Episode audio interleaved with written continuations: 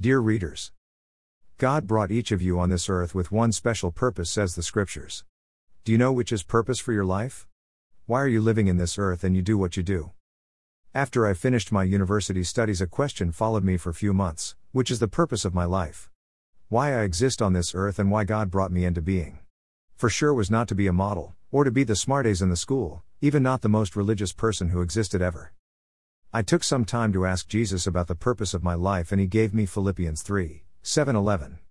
But whatever were gains to me, I now consider loss for the sake of Christ. What is more, I consider everything a loss because of the surpassing worth of knowing Christ Jesus my Lord, for whose sake I have lost all things. I consider them garbage, that I may gain Christ and be found in him, not having a righteousness of my own that comes from the law, but that which is through faith in Christ, the righteousness that comes from God on the basis of faith. I want to know Christ, yes, to know the power of his resurrection and participation in his sufferings, becoming like him in his death, and so, somehow, attaining to the resurrection from the dead. It came straight from his scripture the purpose of my life, to know Jesus and his power at work in and through my life on earth, Africa. Why are you living on earth? Do you have a direct revelation from Jesus about the people of your life on earth? If not, I encourage you to ask Jesus to reveal it to you.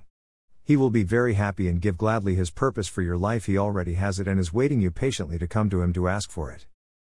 Seek today the purpose of your life on earth to Jesus.